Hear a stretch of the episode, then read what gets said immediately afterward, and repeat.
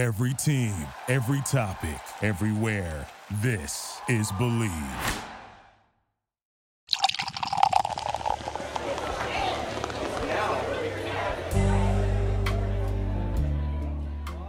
Greetings and salutations to all of my unlucky lounge rats listening from all over the multiverse. It is wonderful to see you have walked here to the Unlucky Lounge in historic Monoscrew Manor for another episode of Draft and Draft.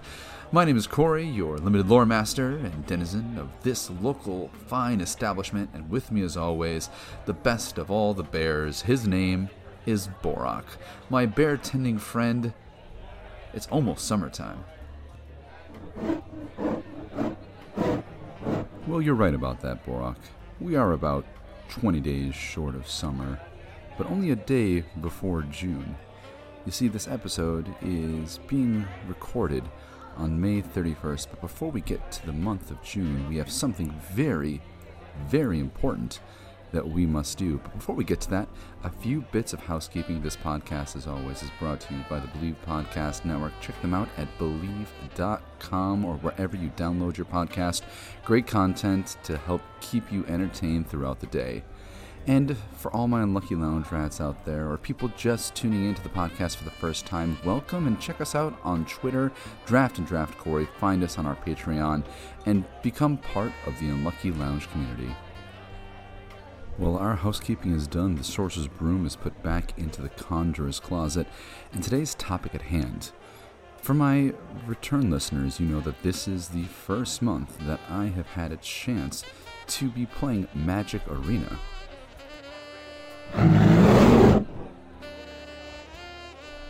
Okay, fair enough, I've been putting a lot of time into it, but Borok, I don't think I'm neglecting my duties around here.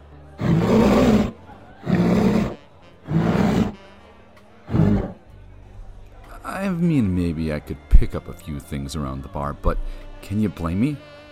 It's like Christmas morning, I keep going back to it, but that time when you get the game that you've always loved, the new sequel has come out, you run downstairs, open up the present, and all the wrappings go to the side as you realize exactly what you love has been there the entire time.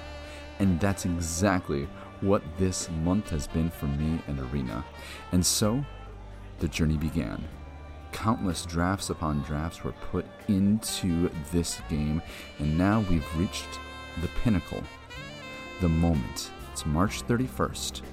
I am currently Diamond 1 with one win away from Mythic, and here on the podcast, we're going to see if I can ascend to the final step and make it to Mythic the day before rotation. That's right, it's time for us to keep making stories, and we do it with only 4 hours left on the clock before the season ends. But before we get to describing the deck and playing the games out, I think it's time for you to celebrate yourself. So take a second, find a snack, find a drink, and let's all cheers to the untapped step.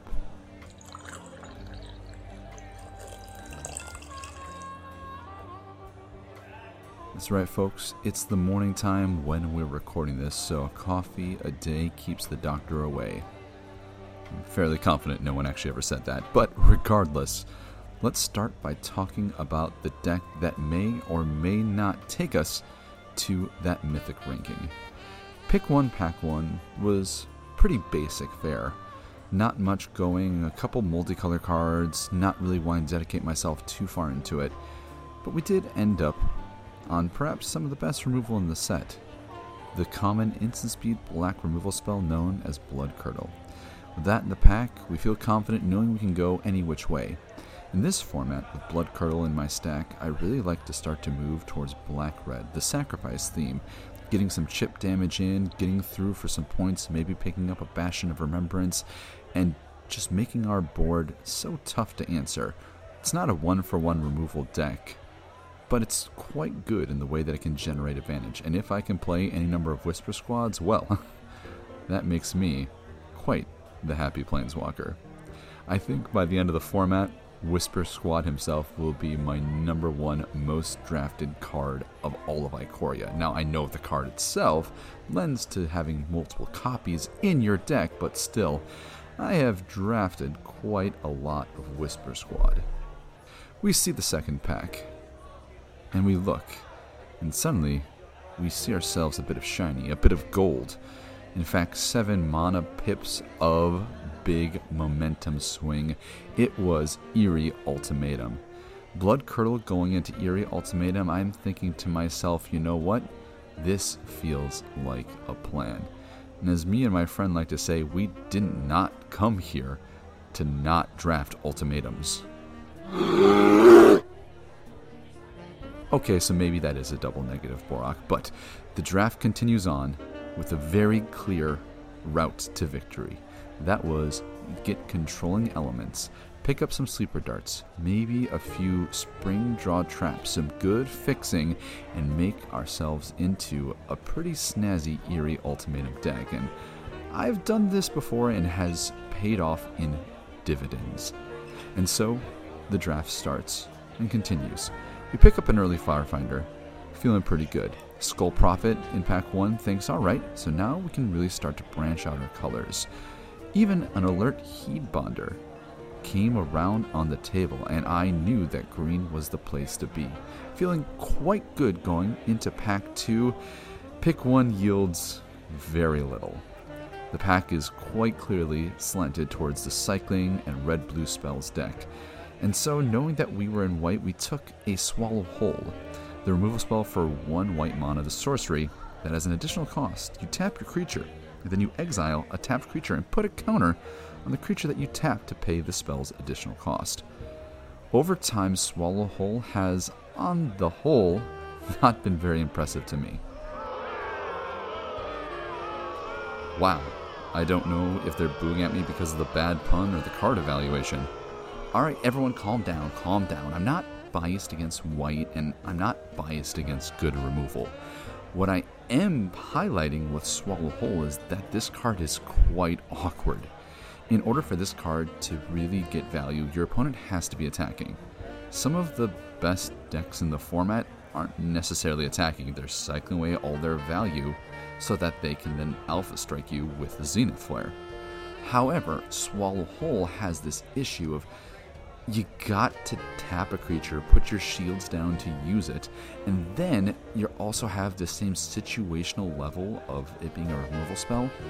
It's just not as good as, say, a Fire Prophecy or a Blood Curdle, in my opinion. It's definitely not as good as a Dire Tactics or Heartless Act. Is it a good card? Yes. If I'm white, will I play it? Absolutely. When I open it up, though, and when I draw my opening hand, I really think about that clause more than I used to at the top of the format. It's just food for thought, gang. The more you know. In the early moments of Pack 2, the best pickup that I found was a Karuga the Macro Sage. Now, don't get me wrong, this card is phenomenally strong in the 40, but I've really come down from playing it as a companion. The cost is too steep, and if you don't have that, let's say, easy access to 1 and 2 mana cyclers to thin out your draw, you don't find the good removal to bring you back from the brink after you've basically passed the first 2 turns, that card can be really tricky to come back from. This format's no slouch. People can curve 1, 2, 3, 4 and have so much value on the table that Karuga, well, while it's going to catch up, it's just so poorly placed out of tempo. And so Karuga confidently went into the drafted pile, intended to go into the main deck. Now, the other thing that was very interesting about this pack is that I end up picking an Unbreakable Bond. Whew. Let's talk about the low-key yet explosive reanimation deck out of Ikoria. Undoubtedly, this format will be remembered for the crazy cycling deck, for the absurd mutation permutations, and the red-black sacrifice deck being alive and well. But the reanimation deck creates these board states and plays that are so massive that they cannot be ignored and must be answered. The second my opponent cycles a Greater Sandworm on turn 2, I immediately go to Back for More or Unbreakable Bond, and I make plans to figure out how can I deal with that card right here, right now. It's literally a reason to be playing green. While green is still probably the worst color in its format, I stand by what I said 2 episodes ago. If you're being passed the green deck, you should be in the green deck. It's got strong mutate payoffs, and the reanimation that this deck has is so much fun and is so explosive. I think that this plan should not be put aside, and if you see it, you go for it. Pack 2 finished with a couple other pretty basic picks. We picked up an Ivy Elemental, a card that I've been slowly becoming more impressed with if you have the tools to get to the late game. It's not necessarily always a mutate target for me, even though that's what this card reads. This is one of the few mana sinks in the format, and mana sinks can be so particularly rare in Ikoria, and when you're playing to the late game can be so very important. Things like the Mentor Cycle and the Ivy Elemental have gone up slowly for me in the decks that play more life gain. This includes the Vigilance decks, the ones that have excessive lifelink counters, which is why Duskfang Mentor, the Black Mentor, has really gone up in my estimation.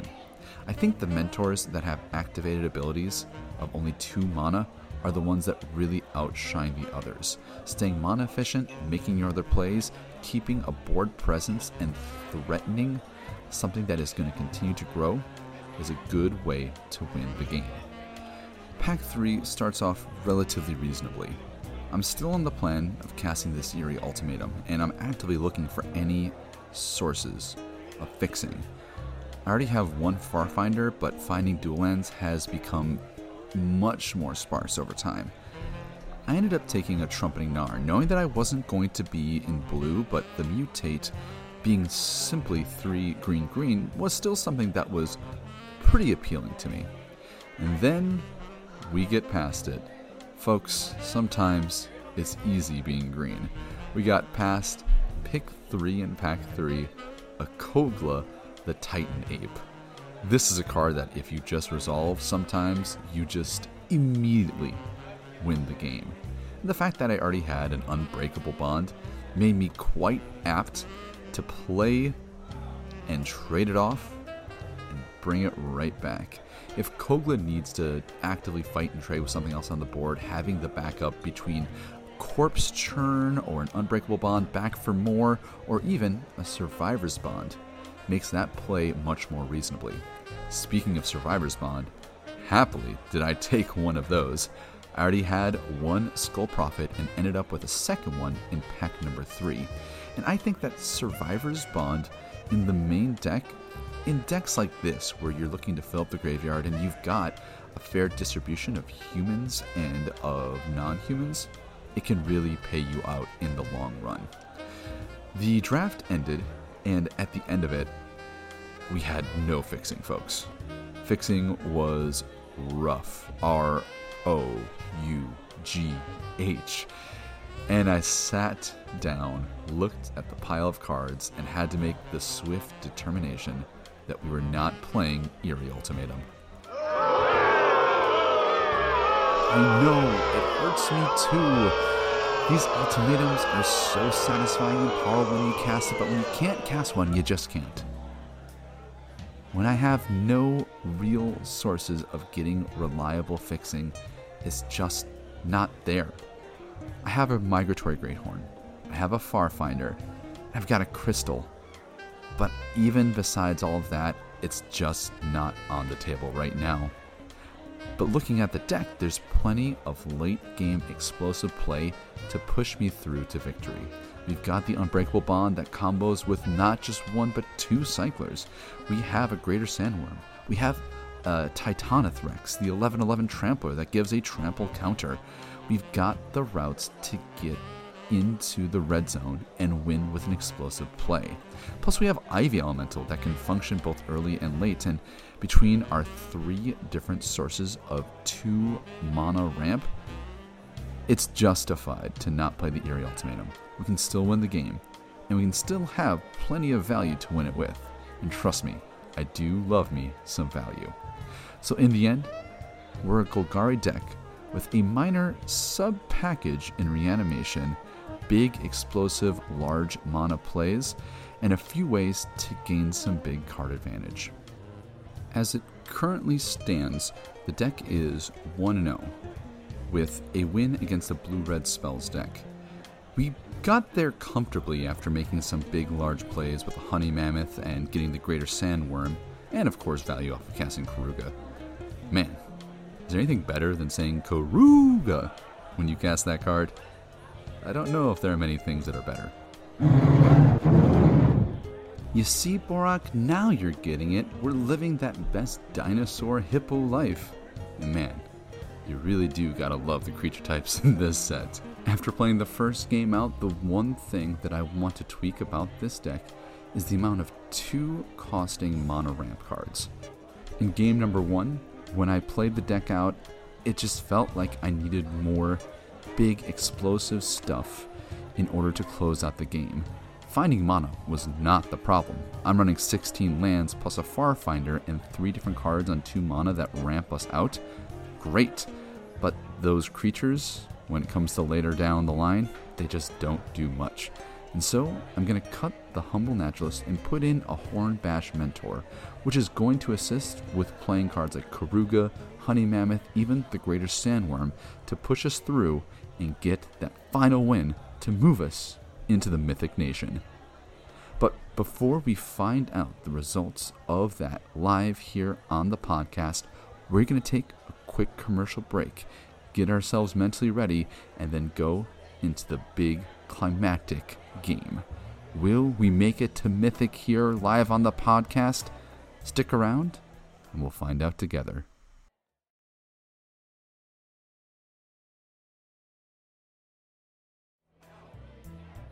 Welcome back, all my unlucky lounge rats. I hope you had a nice break as I'm about to press the big glowy orange button of play to see if we can make it to the Mythic Nation.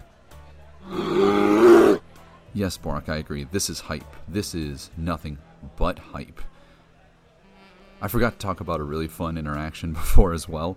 My opponent had captured sphered my Kogla the Titan Ape, and that mostly takes care of the card, and I thought it was funny because it can't attack, it can't destroy the capture sphere, but there was actually some real value in that activated ability of being able to return a human from your battlefield to your hand, and then you just get to keep recurring value and not, let's say, being vulnerable to any removal spells.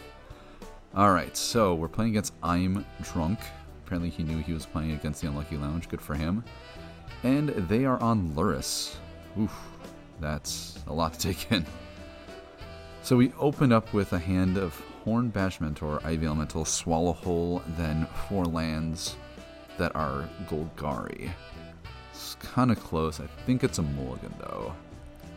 I really want to come out early in this game, so having this is kind of meh. Now the Horn Bash Mentor comes down on 3, and I get to draw. All right, it's close, but let's keep it. Let's keep it and see what happens. Give me the old hello. I got the sweet Sliver Sweeves. They're Weaponize the Monsters deck as well. Turn 1 Mountain Weaponize. Drew another land, pass the turn. If we could draw a 2-drop in this next turn, that would be pretty magical. One thing about this deck is it could get out-tempoed underneath it, but we do have a lot of 2-drops. They're really tanking over this one play here. Cycling a Startling Development. It's interesting. They did draw a Swamp. I'm expecting a Whisper Squad here. And they passed. Alright, okay. Not a bad place to be. We drew a Titanoth Rex. I don't think I'm going to run this out. Actually, I feel pretty good. Okay. The fact that they missed on turn 2, they just cycled. Looks like they drew probably a Swamp off the cycle. Feeling good. Not a bad place to be, Borok. Not a bad place to be. Oh, wow. They just cycled Monstrous Step on their turn. Oof, I'm feeling really good now. And I think we're going to cycle this Godzilla for now. Actually, we do have the Horn Bash Mentor. They're not doing anything. Let's just go to turn. Alright, now we're just going to run out the Horn Bash Mentor. We can cycle the Godzilla onto the Ivy Elemental on turn 5 and then start to grow it. It's pretty good. If they're just bricking, and they're cycling Wilt, oof. Our opponents are in a real tight spot. They did draw planes now, so they have Mardu. And we just drew a Farfinder. Changes plans a little bit. Now we can cast the Swallow Hole, so I think we just swing with the Horn Bash Mentor. We're going to play the Farfinder, get a Plains, and then we can start to get some big value with Ivy Elemental, Cycling, Godzilla. So alright, we start with the swing. I'm hoping the Swallow Hole will do some work. Farfinder was a really sweet draw. Still gotta be afraid of that Weaponize the Monsters, though. It is poised to do some work. Speaking of which, what do they cycle? Did they cycle any creatures? They did not cycle any creatures. It's 3 spells. Well, speaking of cycling, they just cycled a Tyranith Healer, so... As much as we were happy to avoid that Borok, not quite something we're able to avoid yet. Hopefully, we can take care of this Lurrus with a Swallow Hole, because I reckon they're going to be trying to Corpse Churn it or bring it back to get max value. I mean, there certainly is some comfort in knowing that each permanent card our opponent has a CMC of 2 or less. It looks like they're really stretching to companion the Lurrus. They've got Monstrous Step and Wilt. It's 2 mana off-color cyclers. Like, they're really stretching for playables. And then they just passed. Huh. We drew a Bushmeat Poacher, so I think we're just going to swing and let them do their thing.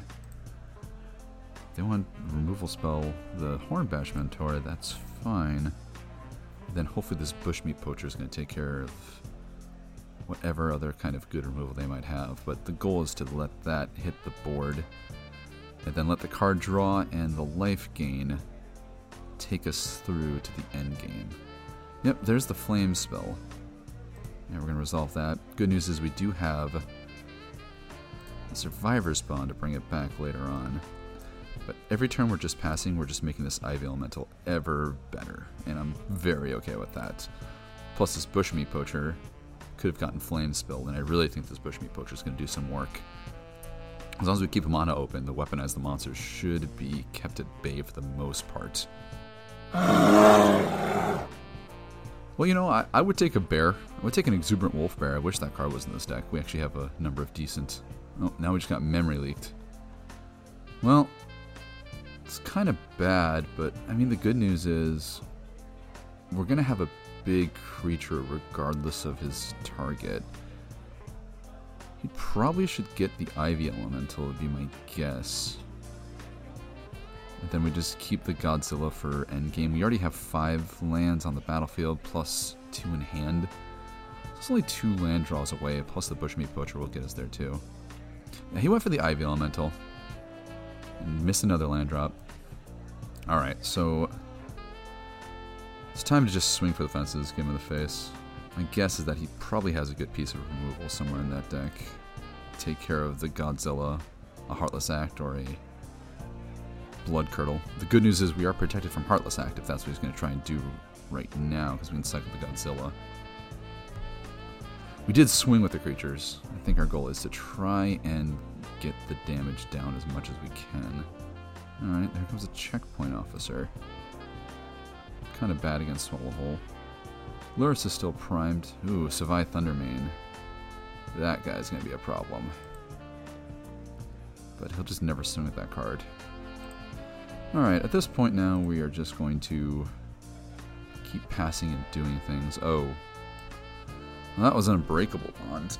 So, the game plan, folks, is now to cycle Godzilla and bring it back with Unbreakable Bond, and then we get to leave mana open to sacrifice it if need be.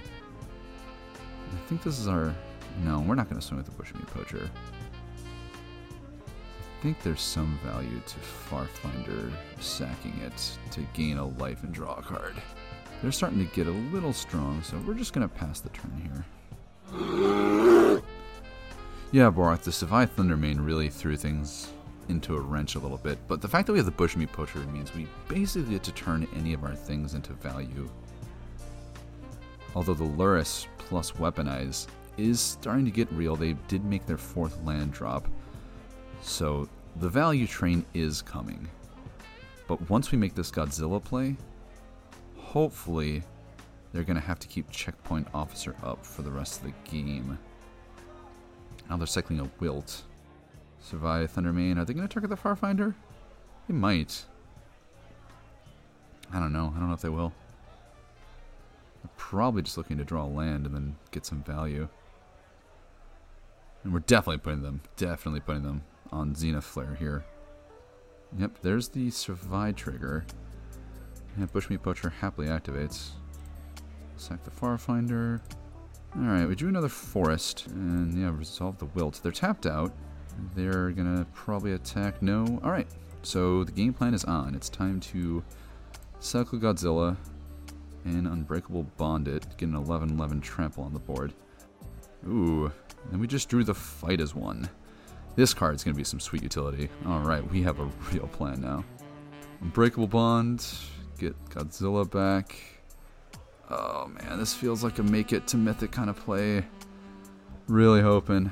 Got 3 mana open, got the Bushmeat Poacher. Should we attack here? I think we attack here. Yeah, let's start to get the damage in. No. Well, we got the Fight as One as backup. I mean, the worst they can do is exile it. Alright, yeah, I'm going to pass the turn. If they have some kind of exile, like a Blade Banish, I do want to gain the 11 life if they are, in fact, a Zenith Flare deck. It's a good place, but the Checkpoint Officer is going to keep us in check. Pardon the pun. I'm telling you, sometimes these puns don't just come planned, my Unlucky Lounge rats. They just come naturally. This is what happens when you work for 6 years on a ship as an entertainment officer and host.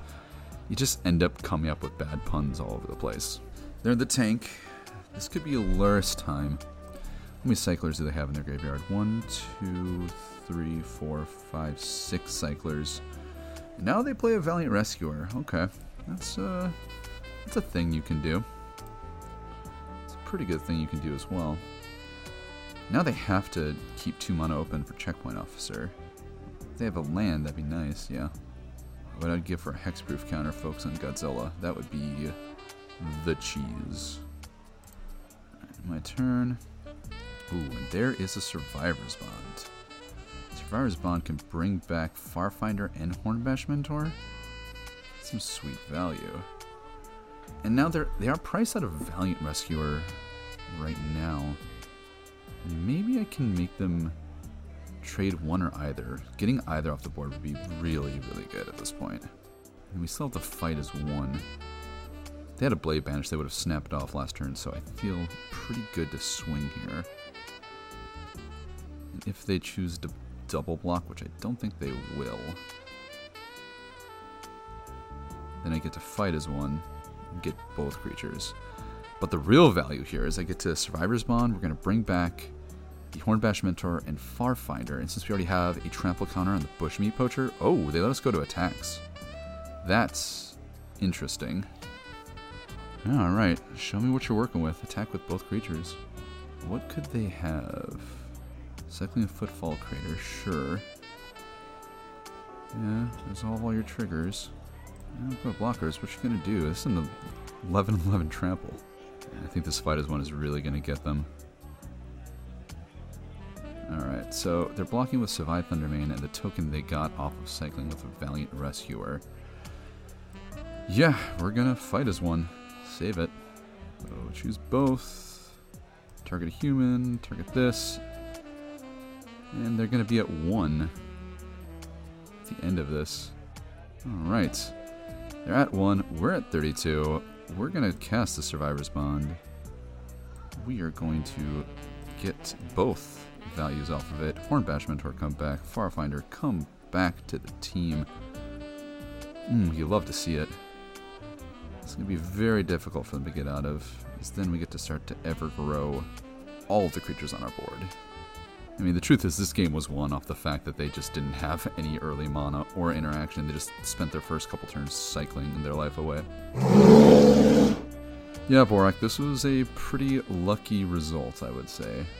Horn Bash Mentor on the Farfinder. And then we're going to pass the turn. And granted, they have a window to answer Godzilla, but we do have 2 other creatures with trample on our board. Feeling good, feeling good. Alright, cycling Adrenostinger. You got it. Fifth land drop, we've got an 11/11. We got a 1/1, a 2/4, Horn Bash Mentor. Three of our creatures have trample counter. This is a fingers cross. Can we get there? We're hoping. We are hoping. I have to have a removal spell for the Bushmeat Poacher and the Godzilla right now, which would be pretty good for them. But they're at 1. And I don't think we miss a point of damage anywhere. I don't know, Borok. This is the moment. This is the moment, as David Hasselhoff says in the Jekyll and Hyde musical. That's right, friends. We made a real deep Jekyll and Hyde musical reference. This jazz in the background in the Unlucky Lounge is super unassuming right now. All right, they're starting by cycling a Frostveil ambush. That feels like a cycle to find an answer. The good news is Heartless Act is not an answer whatsoever. 3 of our creatures have trample counters on them. It would answer the Hornbash Mentor, which is not nothing. This is something that's really cool about this format, though, is the green deck with the reanimation going wide, and the Mentors have slowly come around from, I think, their pretty low evaluation at the top of the format. Alright, so they passed through. They've got 4 mana open, obviously for Checkpoint Officer, and probably Cycle, tapping Godzilla. I think we have a Migratory Greathorn, 2 lands, and a Swallow Hole in hand. I think once we use this Greathorn on the Farfinder, that should push through the final points of damage and get us there. Cast Mutate on the Farfinder. Put it over, which gives us 5 points of trample damage to their, what I'm guessing, 3 points of toughness to block with. Pending something silly here, this feels like we might make it. Fingers crossed, Unlucky Lounge Rats, could this be the moment? Sure enough, Checkpoint Officer is tapping Godzilla. That resolves. And now we're going to go into the red zone. They have 2 mana open. They can weaponize the monsters, but that's not going to help with all the trample damage that we have here. Cycling a Memory Leak. Wow, they really are dedicated cyclers. Probably just very lucky that we didn't see the Zenith Flare. That's how this format goes. Sometimes they have the Zenith Flare, sometimes they don't. 1 white mana. They could have a Fight as One, but even if they did, the blocks would have to be something special. They have all humans. They can only get one side of it, and the trample, I think, is going to get them.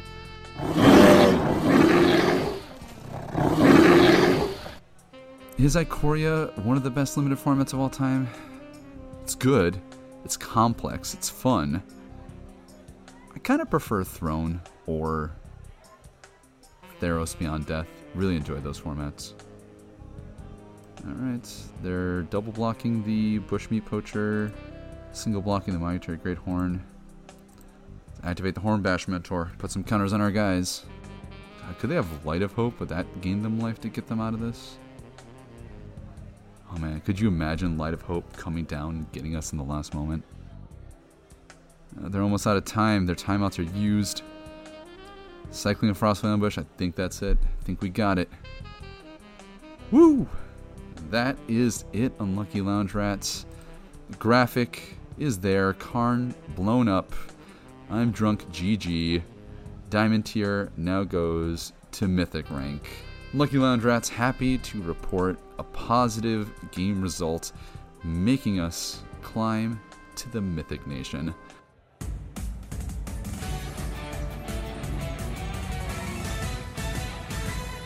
It was a fun journey to get there. I had a wonderful time playing with all of you out there, and I hope you had a wonderful time tuning in and listening. So all my Unlucky Lounge Rats, that brings us to the end of this episode of Draft and Draft. So go out there and make some magical memories of your own. My name is Corey. Joining me as always is our wonderful bear tender Borok, and we'll see you on our next episode of Draft and Draft.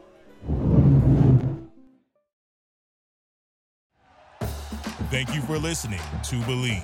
You can show support to your host by subscribing to the show and giving us a 5-star rating on your preferred platform. Check us out at Believe.com and search for BLEAV on YouTube.